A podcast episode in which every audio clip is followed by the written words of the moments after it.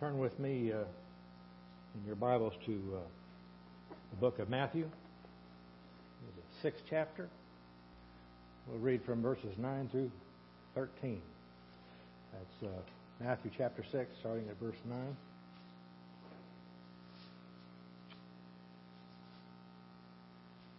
After this manner, therefore, pray Our Father, which art in heaven, hallowed be thy name. Thy kingdom come, thy will be done in earth as it is in heaven.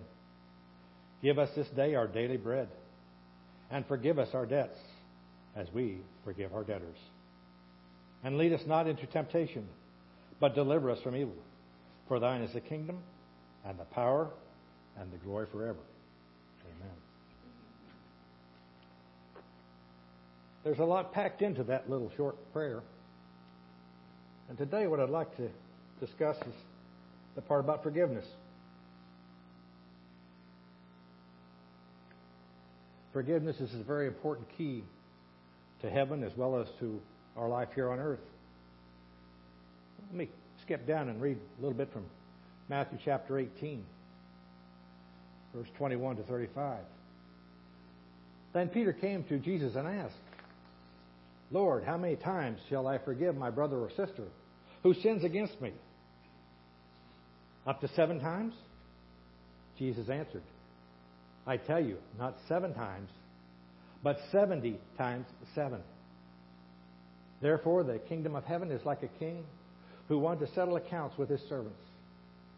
As he began the settlement, a man who owed him 10,000 bags of gold was brought to him.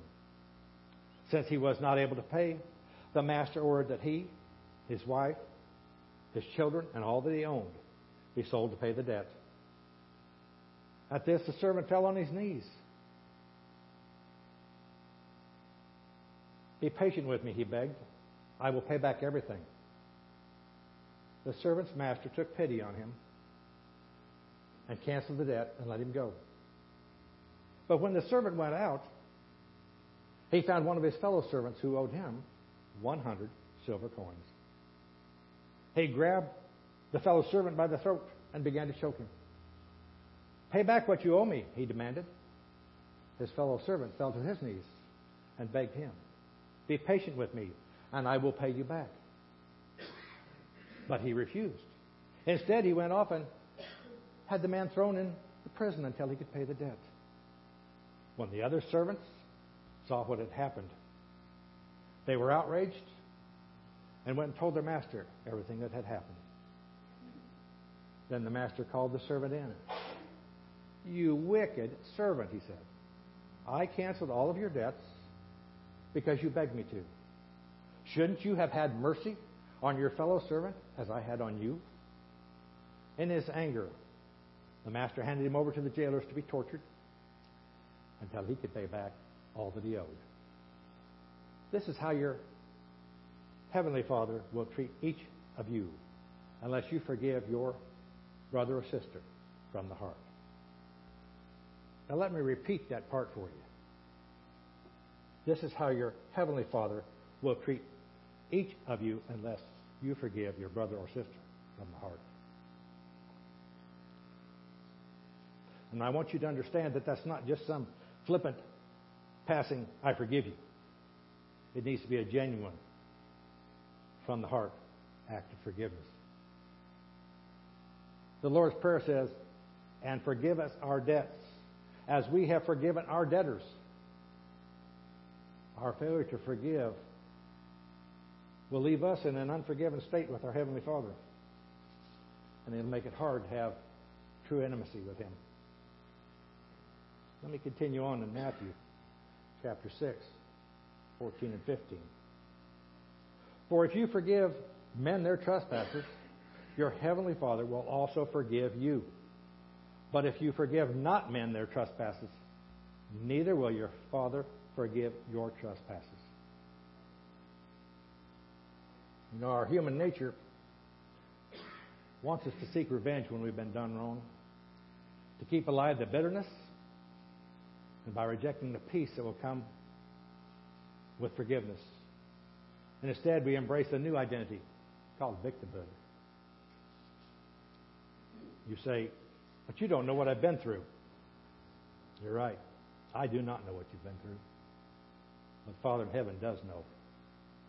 And I will tell you that it doesn't matter whether you've been the victim of greed, dishonesty, deception, hatred, murder, theft, rape, physical assault, false witness, an unfaithful business associate, an unfaithful, abusive, or manipulative spouse, a dishonest contractor, absent or abusive parent, unruly child, a hit and run, vehicular homicide, premeditated murder, or some other unspeakable act.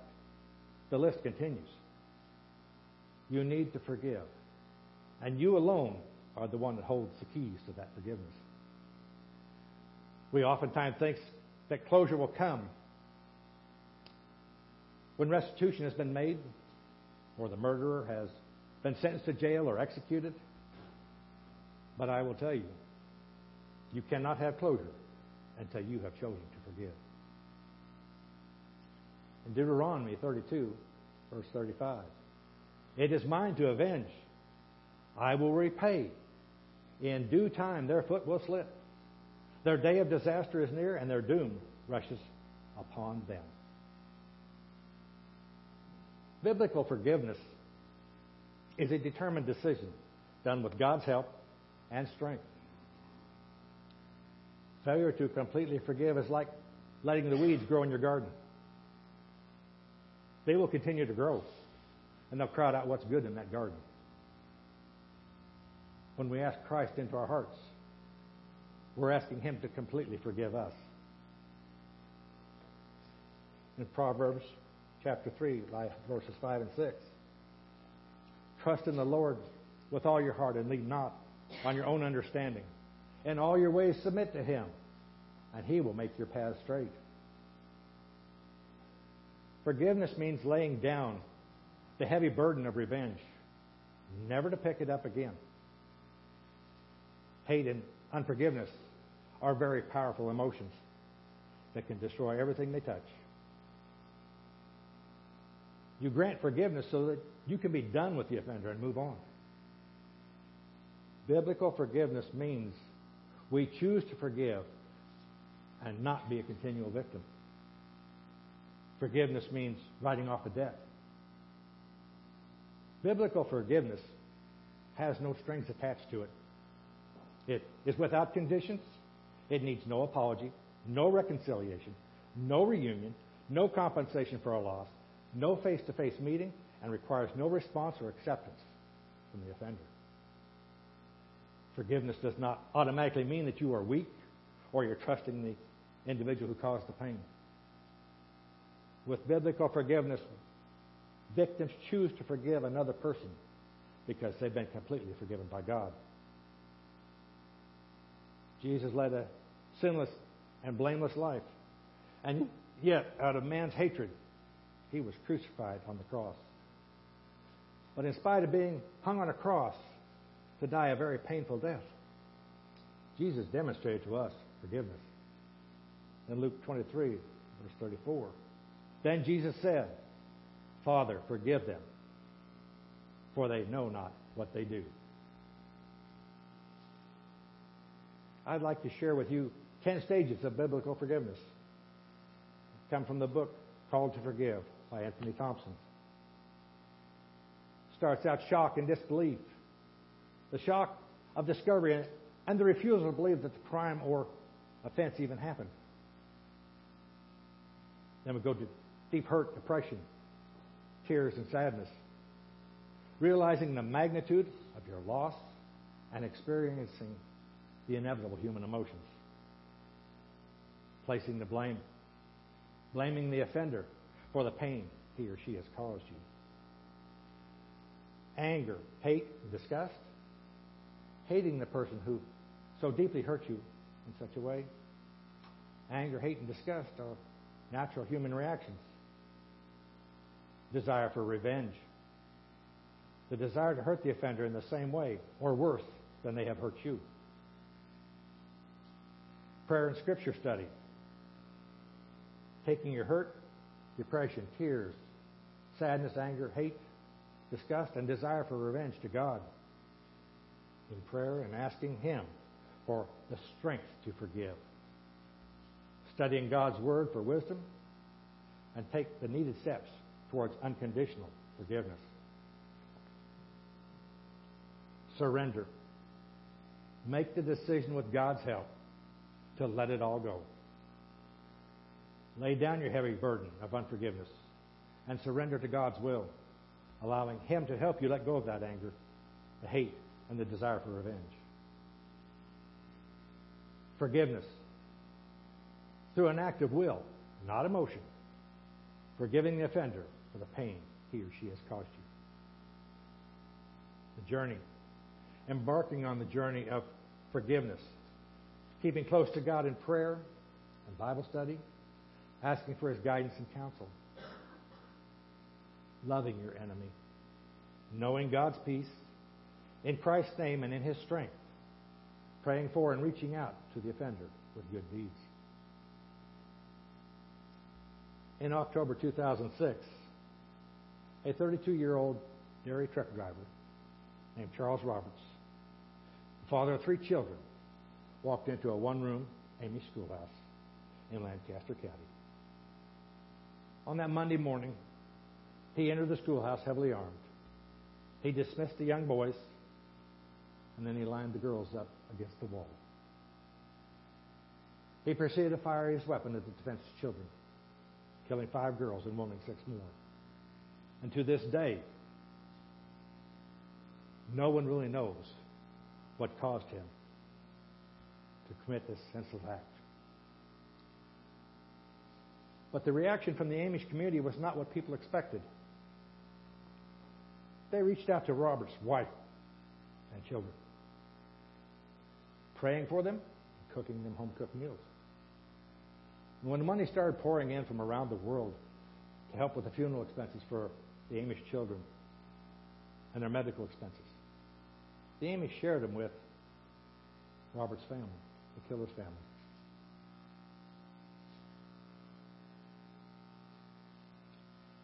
The Amish showed the world the true meaning of biblical forgiveness. Society teaches us victimhood. You're a victim. Just go take it. It's yours. It's owed to you. You're due reparations. Society is teaching people that they have the right to not just take from the one who offended, but anybody else to make it right to you. You've got the right to riot and loot. Society teaches it wrong. You know, our natural inclination is that the people who have wronged us, we want to see them burn in hell. And to be honest, our natural inclination would be we'd like to light the fuse and throw the gasoline on it. But that's not the way it's supposed to be. Biblical forgiveness is viewed by the world as a surprising, irrational, and an illogical act. But through biblical forgiveness, we can discover love, unity, peace, that the forgiveness can bring into one's family, church, community, nation, and the world. And biblical forgiveness is not just for the little minor offenses. It's for the most heinous acts, including premeditated murder and sexual assault. Harboring unforgiveness in our heart has very serious consequences, both for the kingdom of heaven and our health and quality of life here on earth. On earth, it's referred to medically as unforgiveness disease. The chronic anger puts the body into a fight or flight mode, which results in changes in heart rate, blood pressure, and immune response. And those changes increase the risk of depression, heart disease, cardiac arrest, stomach ulcers, arthritis, back problems, headaches, chronic pain, diabetes, and other conditions. Those people who practice forgiveness report fewer health problems and a higher satisfaction in life. Bottom line, forgiving people are happier. Colossians chapter 3, verse 13 through 15. Bear with each other and forgive one another if any of you has a grievance against someone. Forgive as the Lord forgave you. And over all these virtues, put on love, which binds them together in perfect unity. Let the peace of Christ rule in your hearts, since as members of one body, you are called to peace, and be thankful. We must forgive and let the peace of Christ rule our hearts. In Acts chapter 7, verses 55 to 59. But Stephen, full of the Holy Spirit, looked up into the heavens and saw the glory of God, with Jesus standing at his right hand. Look, he said, I see the heavens open and the Son of Man standing at the right hand of God. At this, the other people covered their ears and yelling at the top of their voices, they all rushed at him. They dragged him out of the city and began to stone him. Meanwhile, the witnesses laid their coats at the feet of a young man named Saul. While they were stoning him, Stephen prayed, Lord, receive my spirit. Then he fell on his knees and cried out, Lord, do not hold this sin against them. When he had said this, he fell asleep. Stephen, like Jesus, while in the act of being put to death, chose to ask forgiveness for those who were killing him. We are in a fallen world that's full of hate, anger, bigotry, bitterness, with people being persecuted because of their race, skin color, political party, religious or moral affiliations and beliefs. We have people clamoring for a new world order to solve all of the world's problems. Don't listen to them. They're clamoring for the Antichrist. I'm telling you, we need to clamor for biblical, godly forgiveness. In Matthew 5, 43 and 44, you have heard it said, Love your neighbor and hate your enemy. But I tell you, love your enemies and pray for those who persecute you, that you may be children of your Father in heaven. You know, those are really easy words to read, but they're a lot harder to practice.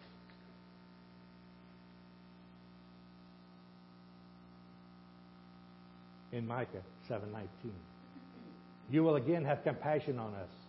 You will tread our sins underfoot and hurl all our iniquities into the depths of the sea. Psalms 51, verses 10 through 13. Create in me a pure heart, O God, and renew a steadfast spirit within me. Do not cast me from your presence or take your Holy Spirit from me. Restore to me the joy of your salvation. Grant me a willing spirit to sustain me. Then I will teach transgressors your ways so that sinners will turn back to you. Psalms 139, 23 through 24. Search me, O God, and know my heart. Test me and know my anxious thoughts. And see if there is any offensive way in me, and lead me in the way of everlasting. Forgiveness means the offender will no longer be able to control your life. And forgiveness comes from the strength of God and not from human weakness.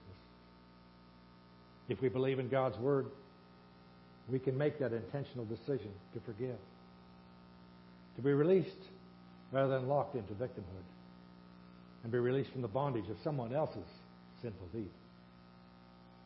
Do not let the offender hold you in a prison that they created.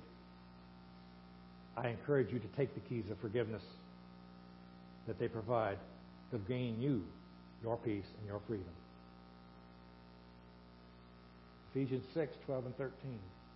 For our struggle is not against flesh and blood, but against the rulers, against the authorities, against the powers of this dark world, and against the spiritual forces of evil in the heavenly realms.